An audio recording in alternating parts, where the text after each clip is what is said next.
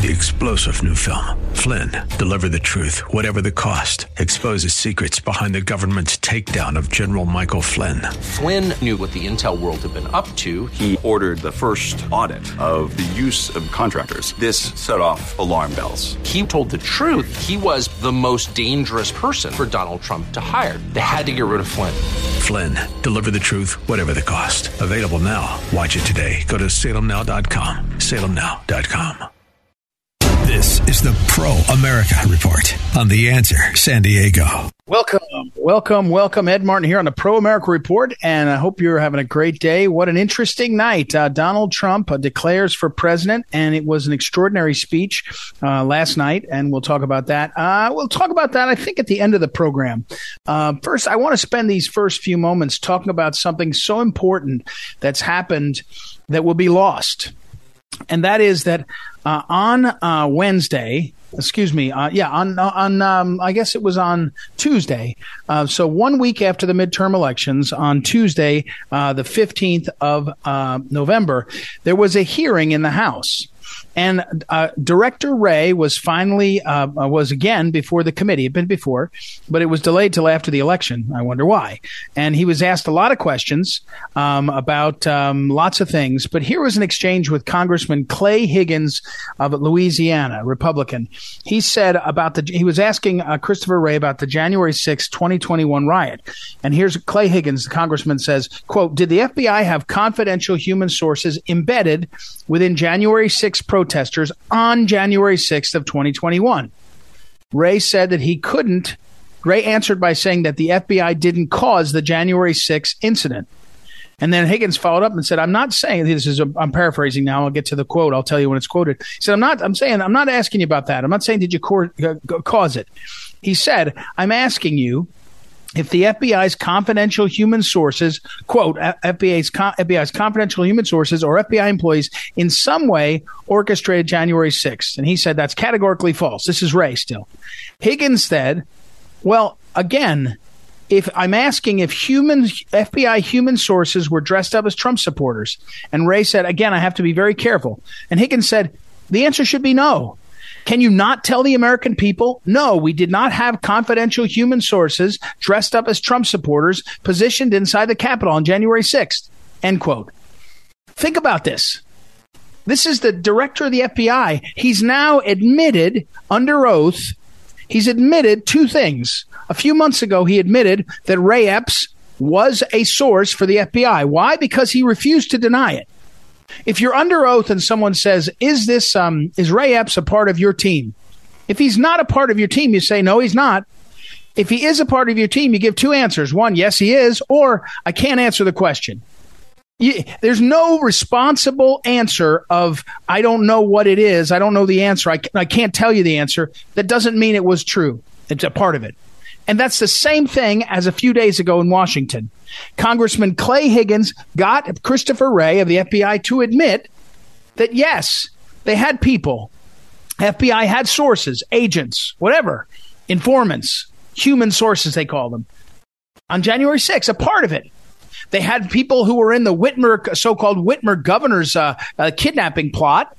Tons of FBI in that. And it has been established in court by the defense, as well as admitted by the prosecution in one of the cases in D.C. Against one of the January 6th defendants, that there were infiltration by the FBI at the highest level of those organizations. So think about what we have and, you know, why. I mean, I asked this yesterday. Why did we only find this out a few days after the election? Because they didn't want it to come out before. But this should be one of the great scandals. We had an entire 6 or 7 month select committee of the Congress that never thought to ask this question. Of course, they thought to ask it. They didn't ask it because it was a show trial and it didn't fit the narrative. The narrative had to be Trump supporters doing something awful, when in fact, nothing really awful happened. And it wasn't just Trump supporters. It was FBI and other intelligence and assets. That's what we now know. That's what's been established. That's the facts. It should be a major, major scandal on par with almost anything, because think about what we've had to go through as a country. I mean, I happen to know some of the couple of hundred defendants, the stories of them. I don't know them all, but the stories of the defendants in January 6th, a lot of people have gotten a really raw deal. I mean, a really terrible deal. They've had their charges maximized and exacerbated and expanded because the DOJ has been trying to fulfill the narrative of what, and the select committee played along, and the media played along, and the big tech played along. Why isn't it that somebody's devastated that they were misled?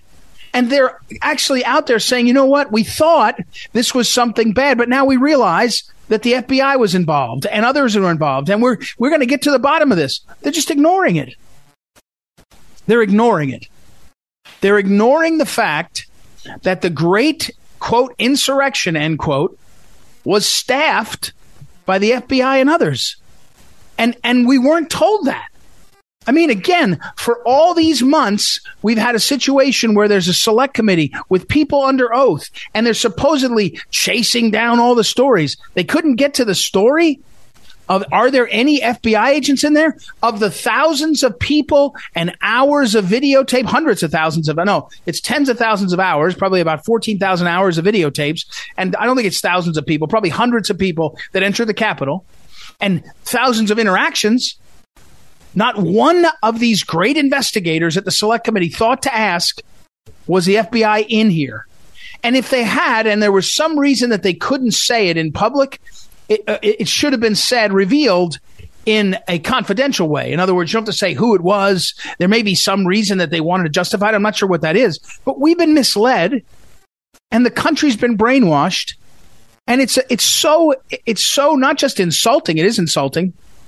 It's so devastating at the core of the country to be in a position where, again, big government, Congress, the DOJ, big media, and big tech are working together to push a narrative on we the people. And many, many Americans believe there was an insurrection, and they think it was some sort of homegrown situation, when it's the furthest thing from the truth, to be frank. But at least we don't know anything except what we've been lied to about. And once you know you're being lied to and selectively misled, how do you believe any of it? How do you believe any of it? I mean, I believe when I see a video of a January 6th protester hitting a cop, that guy got to go to jail. You got to charge him with assault and battery. But the rest of it?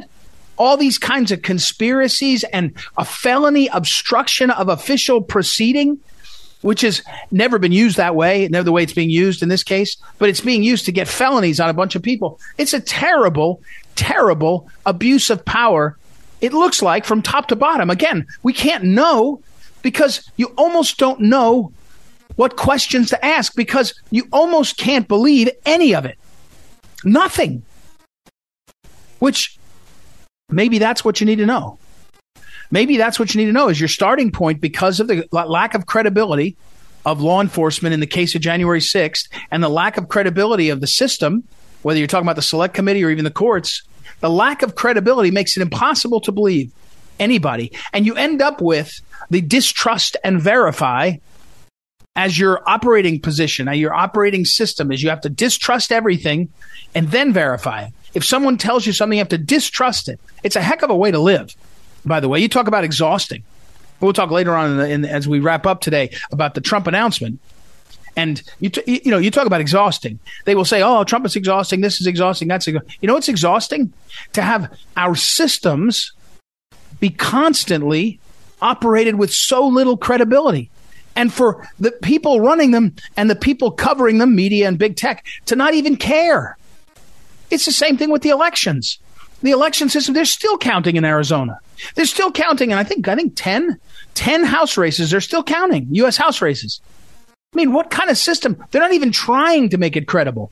Again, I don't even know if anybody committed fraud. I just know it's not a credible system. And it's certainly not a credible system that we're living in to have January 6th be covered by the media and fostered by big tech as something it isn't. Have big government saying something it isn't, and only late in the game, 2 years plus, I guess not 2 years, 1 year and 10 months after the incident, we find out that the FBI was undercover, infiltrated? Really? Really? Unbelievable. Unbelievable. That's what you need to know. All right. When we come back, we will have some great interviews today. I've got Mike Davis catching up with him on his effort to try to get the majority. He calls it unsilencedmajority.org. Get people focused on these media platforms. And we'll check in with Dr. Marina Hofman, a very, very smart, nice woman who leads a lot of she does education and does some Bible study things and wrote a book. And she's also family members of people in the Canadian trucking convoy, the protests. And we'll get an update from her and visit about what she sees going on. So we'll take a break. We'll be right back. It's Ed Martin here on the Pro America Report. Back in a moment.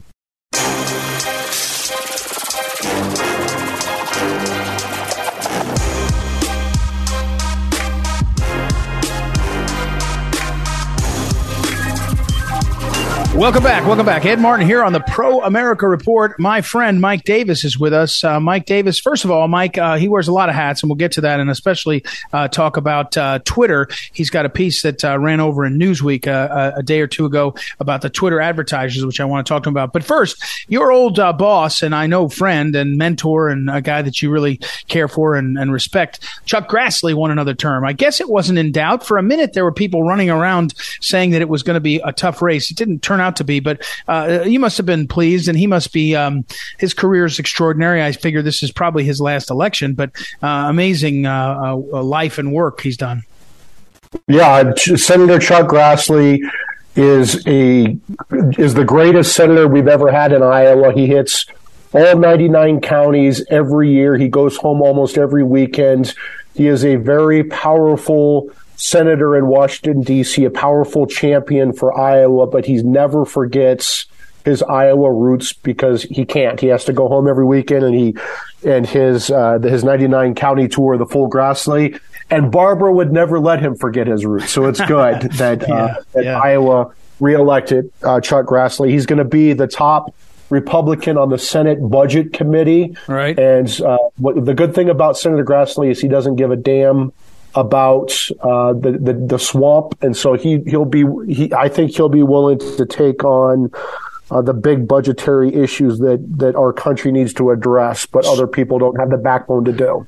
So 2 points, Mike Davis. One is, I hope there's somebody that's going to write a biography of him pretty quickly after he's out of office, in these times of sort of heightened, partisanship and all. It doesn't feel like you're going to get a building named after you because people knew you had a great career and all. And I'm not sure that matters, but his history is extraordinary. I mean, it's a little bit like my old boss, the late Phyllis Schlafly. If you're around that long and lead, you're going to have been involved in a lot of stuff. The second point, which for you and I to bemoan and our listeners, we were this close. You get the majority in the Republican majority in the Senate, and you've got Chuck Grassley as the chair of the Judiciary Committee for another go round.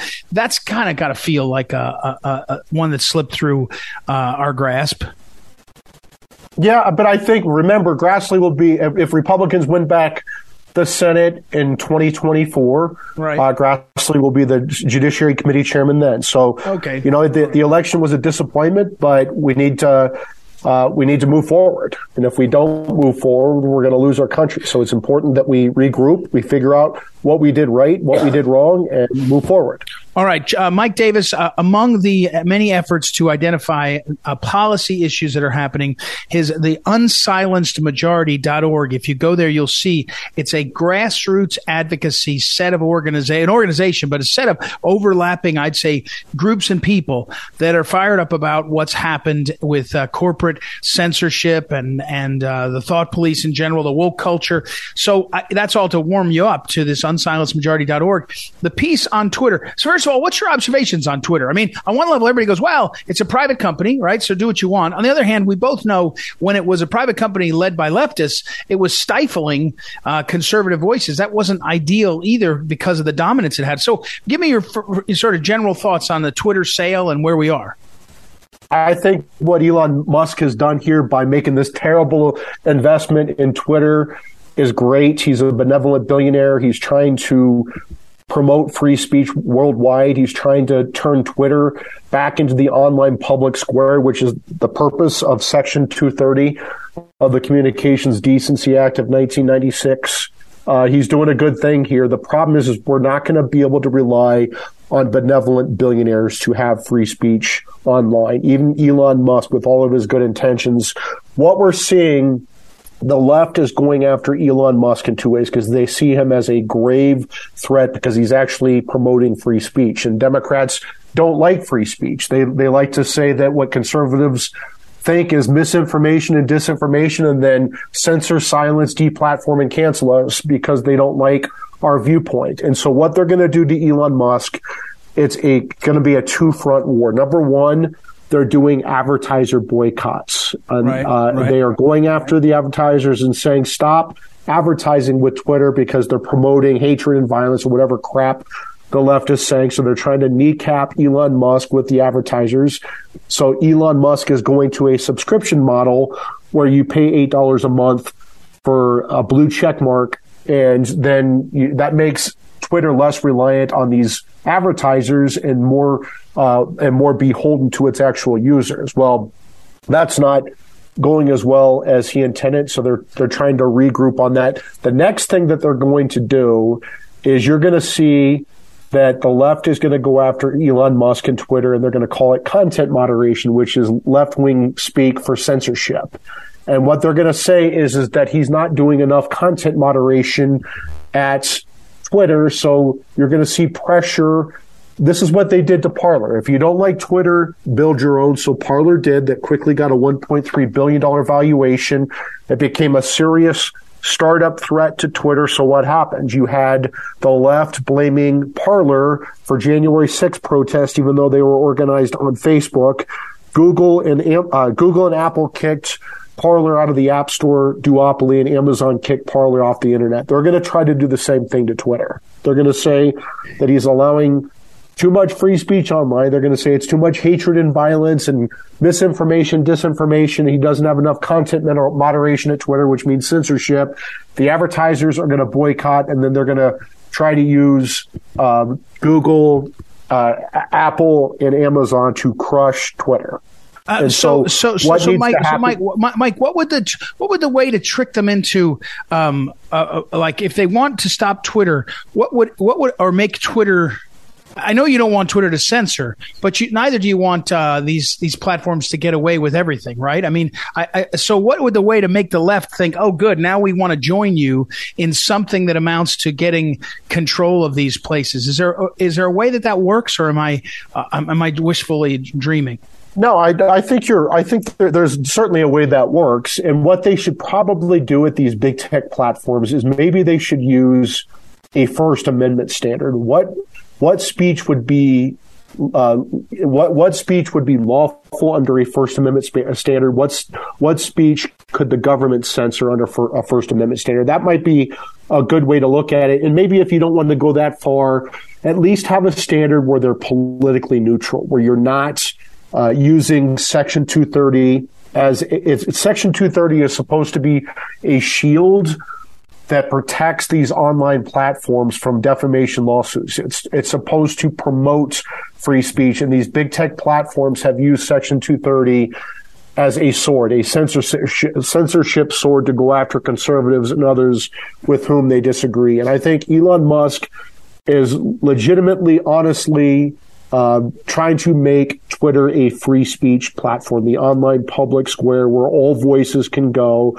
Of course, if you're going on there and you're promoting violence, terrorism, child pornography, nobody's for that. Sexual assault, of course, those should be taken down. But it should be an online public square, and conservatives, Republicans, Trump supporters, others with whom the left disagrees should not feel like they have to self-censor or they worry about getting kicked off of Twitter. I've been kicked off 5 times, and I have a voice. I can go to Congress. I can get on Fox News. I can come on your show, Ed.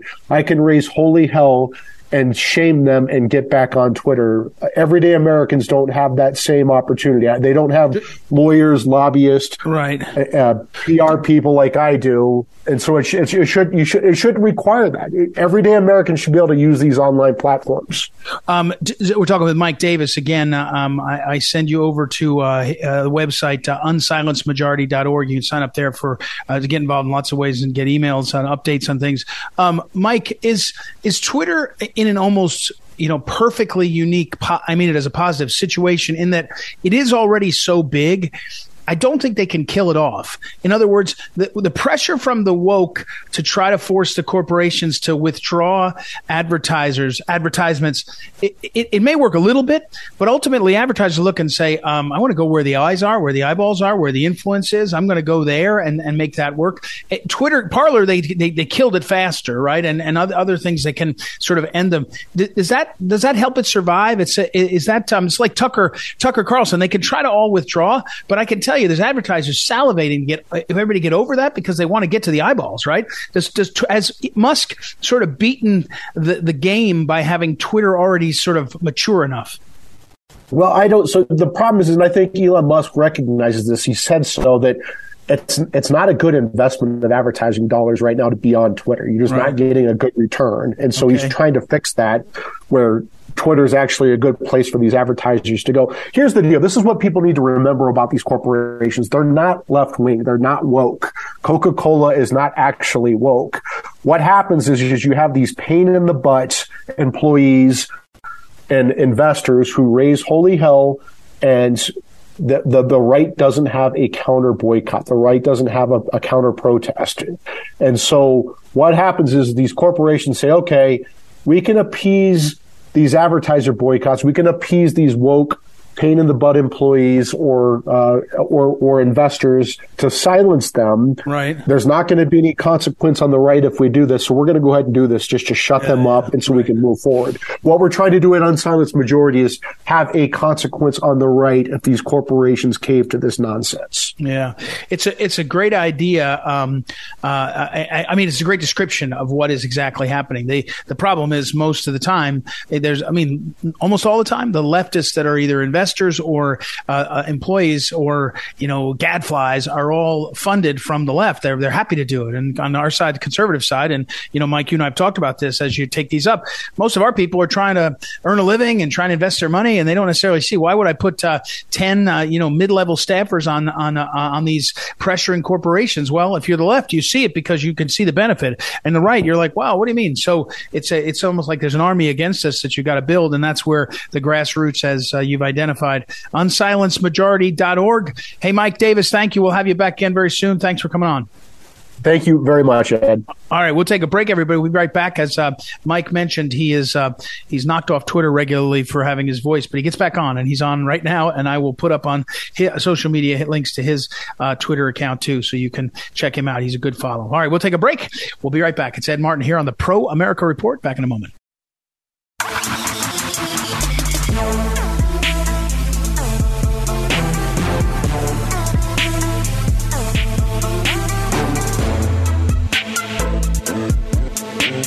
Welcome back. It's Ed Martin here on the Pro America Report. I don't know, a year ago, more than that, Dr. Marina Hofman came on because she had family up in, she's from Canada originally and had family up in Canada. And we were talking about the truckers' protests. And then she was down in Florida, and she's a professor down there and teaches and educates and writes books. Her website is womeninthebible.info. It's fascinating. And that's the title of her book also. It feels like a long time. I said to one of my team, we should try to track down Dr. Hofman and catch up with her again. So here we are. Dr. Hofman, welcome back to the program. How are you?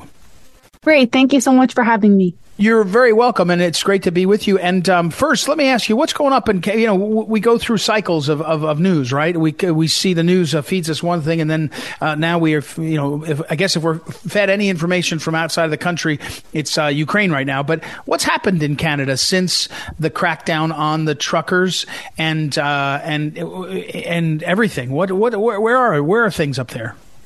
Well, I think the worst part is that really nothing much has happened. They're still unable to leave and come back into the country unless they're vaccinated. So there's all kinds of people that have not been able to see their family in years now. And if you can believe it or not, Ed, the Ontario government is literally deciding in the next few days if they're going to put a mask mandate on everyone. Seriously? So, I mean, it's unbelievable. But there is some news. My husband was saying just this morning that the second biggest party, which has aligned with Trudeau, which made Trudeau very powerful, they are now questioning that and saying that there needs to be an investigation into everything that happened with the lockdowns and why, you know, all these things. There needs to be an investigation, which is very significant because it is definitely an act against Trudeau. And if they no longer will support Trudeau's party, then he will not have the vast majority that he enjoys now that gives him the freedom to do whatever he wants to the Canadians. We're talking again with Dr. Marina Hofman and her website, womeninthebible.info, her Women in the Bible small group study. All fascinating stuff. You should go there. And she's giving us her perspective, her really report, because you've got family up there. If nothing much has changed and Trudeau's been able to stay in power, a lot of the frustration that people have in America, are they feeling it up there? I mean, you still have inflation. You still have the economy's not great. Is there sort of a growing grassroots energy that maybe mirrors the boycott? Or did people realize, well, the boycott didn't work and people moved on and you're sort of just stuck where you're stuck? I think that the whole Freedom Convoy really did open up many people's eyes to what's going on. And you saw them critically think about their decisions and think about their own freedoms, not just blindly obey the government anymore. But on the other hand, the problem in Canada is that the penalty for disobeying the government is so severe. I remember, Ed, when I lived there 10 years ago, the penalty for being seen by a police officer on your phone in the car was $1,100. And that's about 10 years ago. Imagine living in Florida where they can't even pull you over for that. It has to be a secondary offense. And I think the price here is like $100, the fine.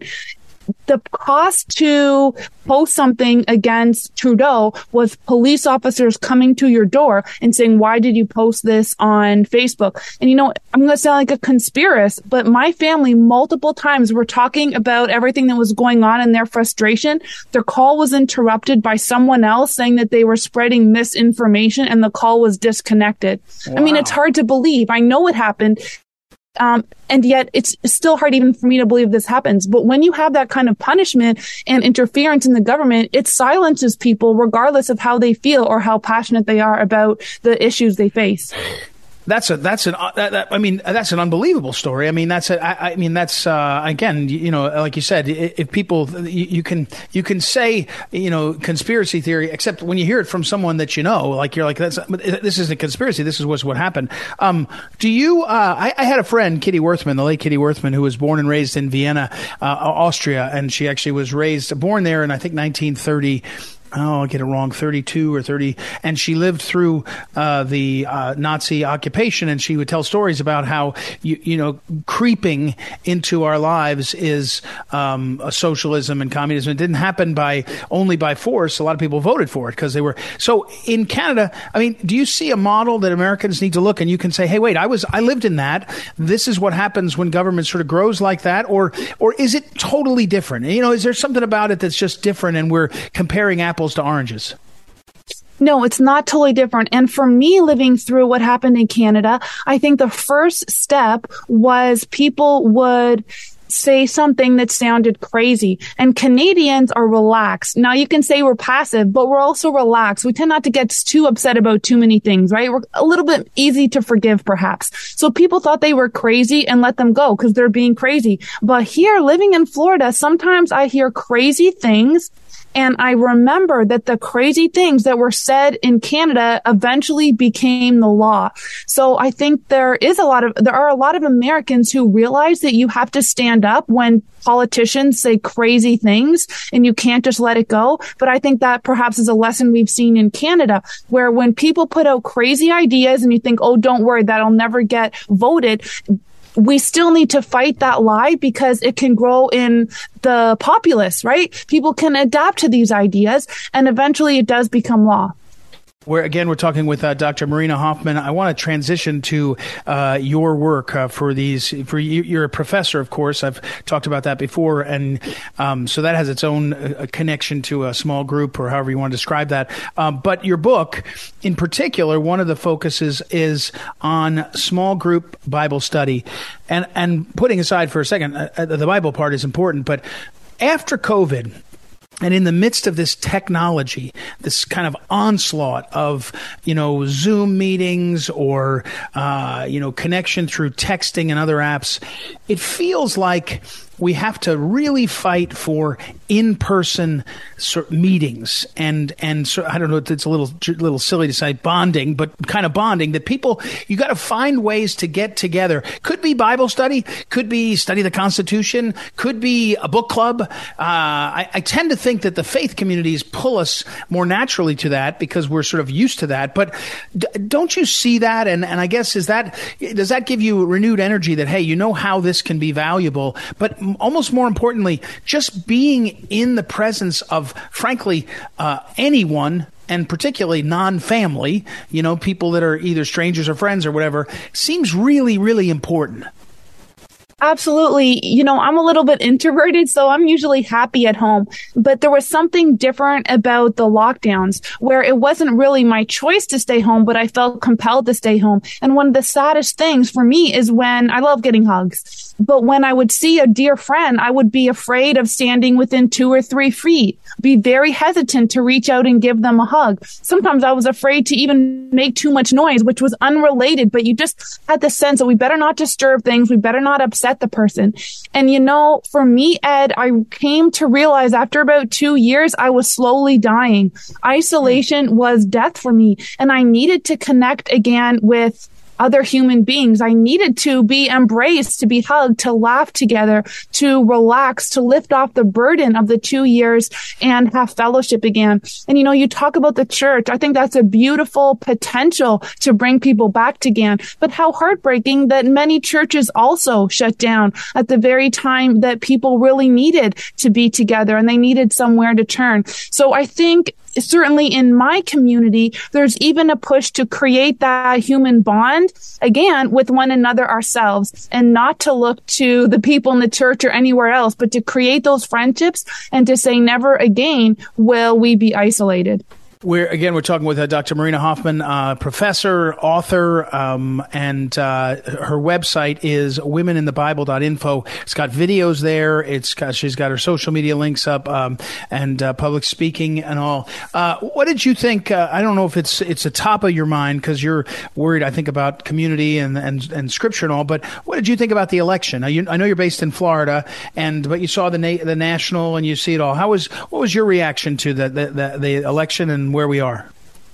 Well, Ed, at first, I was very hesitant to be happy that the governor was elected simply because I remember what happened when I thought Trump was elected and I woke up and the whole world changed. That was astounding. And when I say shocking, I really was shocked. For 2 or 3 days, I was stunned. But then after about an hour, when Fox News endlessly kept, coming back to the story, and I was there at the watch party, then I thought, okay, I guess he will be governor. Do you know what? The second reaction I had was incredible relief because I didn't realize how terrified I was when Chris got up and said he does not oppose another mask mandate. And Ed, it wasn't even for myself. It was for my little 4-year-old. I cannot bear the idea that I would have to mask her after surviving the first round of that. So I felt incredibly relieved. And you know what? We have hopefully 4 more years of freedom here in Florida, at least freedom to make our own decisions, Ed, whether or not we want to wear a mask or anything else like that. It certainly is your reaction. That's interesting. You said that reminded me about that. People went to bed. So many people went to bed thinking Trump won on 2020 and then, woke up and it was shifting. Amazing. So, well, Dr. Marina Hofman, we'll put up on social media a link to your website. I'll say it again, womeninthebible.info. And thank you for your time. You're a great commentator on where we are. And I encourage you, and we'll talk again very soon. Thank you so much. All right. Thank you, Dr. Marina Hofman. And again, I'll put up on social media links to her book as well as her website. And we will take a break and be right back. It's Ed Martin here on the Pro America Report. We'll be back in a moment. This is the Phyllis Schlafly Report, presenting a daily conservative pro-family perspective since 1983 and continuing the legacy of Phyllis Schlafly. And now, from the archives of Phyllis Schlafly Eagles, here is Phyllis Schlafly. America is the most prosperous nation in the world, and the biggest single reason for this is our unique patent system that protects the rights of inventors. No other country encourages ingenuity as the United States does. Delegates to the Constitutional Convention in 1787 took a break one afternoon to ride on a new invention called the steamboat. John Fitch was inspired to invent the steamboat after having been held captive earlier by Indians and having recurring nightmares of being chased by canoes. He wanted automated paddles that could propel a large boat, which his new steamboat did. His invention impressed the delegates, who then included in the Constitution the patent clause to encourage more inventions. John Fitch obtained his patent on his steamboat. A century later, Thomas Edison was motivated by our unique patent system to invent the record player, motion pictures, the light bulb, and an electronic voting machine for Congress. But big business opposed the small inventors because new inventions are a threat to the status quo. For example, manufacturing the automobile caused horse and buggy companies to go out of business.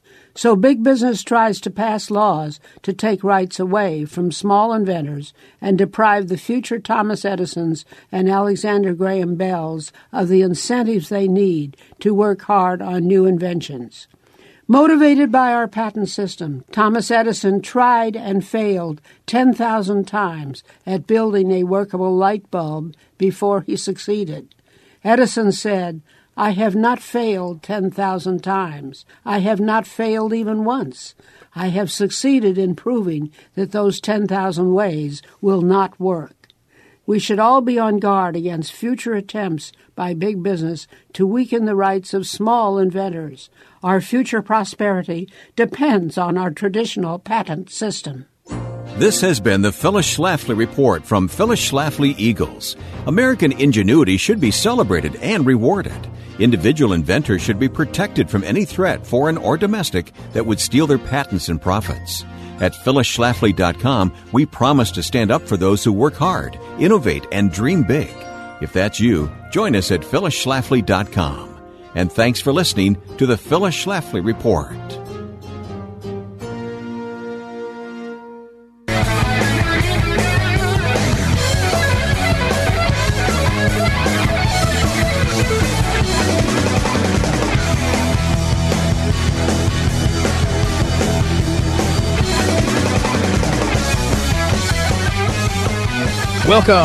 Welcome back. Ed Martin here on the Pro-America Report. And let's finish covering the Trump announcement, And I think something that everybody is sort of commenting on, but I'm going to say more specifically because I know a little background. I actually know a little bit about the effort of Trump to develop the speech that he gave and sort of the spirit with which he gave it, shall we say. So what I would tell you is the Trump announcement was exactly what he intended. And I would encapture it by saying, when Jeb Bush tweeted in the middle of Donald Trump's speech and said, "Low energy Trump, we should get a new candidate or something," that's exactly what Trump wanted. Now, I'm not saying every aspect of the speech was perfect, by the way.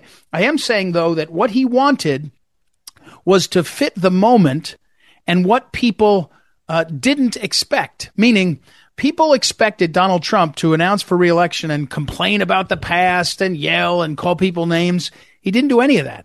In a gilded room, a historic 120 or 30-year-old room, a ballroom, he gave a somber-sounding speech. He had a little bit of energy in the middle where he went off text. But in general, he basically delivered a straightforward speech with some policy chops, not much, with a few interesting twists, with a few thank yous here and there. But it was, in general, a very solemn is the wrong word, but it was, if you watched it, it was, he was reading the speech. He was delivering it sort of evenly. He was not going off. He went off on a couple of tangents, right? I think he did get drawn into a couple of tangents. I can't remember now which ones they were, but some of them, sometimes they go on for 10 minutes, it seems. But in general, by doing something that was a little bit more solemn, a little bit slower, a little bit less over the top, he did what? One, he didn't sound like they said he was going to sound, yelling and screaming. So he defied expectations in that way. But two, he forced everybody to have a conversation that he sounded more dull, that he sounded more solemn, that he sounded more serious. And they tried to say something like, what's wrong with him? But while they're saying what's wrong with him, everybody's talking about how solemn he sounded and how serious he sounded and how he sounded like somebody who was, delivering his comments with a little less energy. So I kind of think what he did was trick everybody into talking about what he wanted them to talk about, which is he's going to be a little different this time. And I think he probably knew that he wasn't going to get as much coverage as he has in the past. You know, it wasn't gavel to gavel coverage, to coin a phrase. It was, in the old days when he spoke, they would cover the beginning, they'd cover the end, they'd cover the middle, they'd cover everything. Now, because of the media's antagonism and lots of other things, they didn't cover it like that. It's not like 2015. And I think he knew that was going to happen. I think he knew that he wasn't going to get the same kind of coverage, and therefore he delivered something different. And the something different meant that they covered his speech, even if in snippets and others, because of how he did it. I think it was pretty ingenious. I think I think he knows exactly what he was doing, knew exactly what he was doing, and I think it was effective. And look, I think there's going to be a primary, right? And people are going to run. I think he's not afraid of that, but he needed to get in there and lay down the marker, and I think he did it very well. I think people were interested, and as I said, they're talking about him and him being different, which might just be enough to take some of the edge off some of the people that are worried about him, and make it even more successful. We'll see. All right, we got to run. Thank you to Noah Dingley, our producer, Joanna Spilger, our associate producer, and thank you for listening. I'll be back tomorrow. It's Ed Martin here on the Pro America Report. Talk to you then.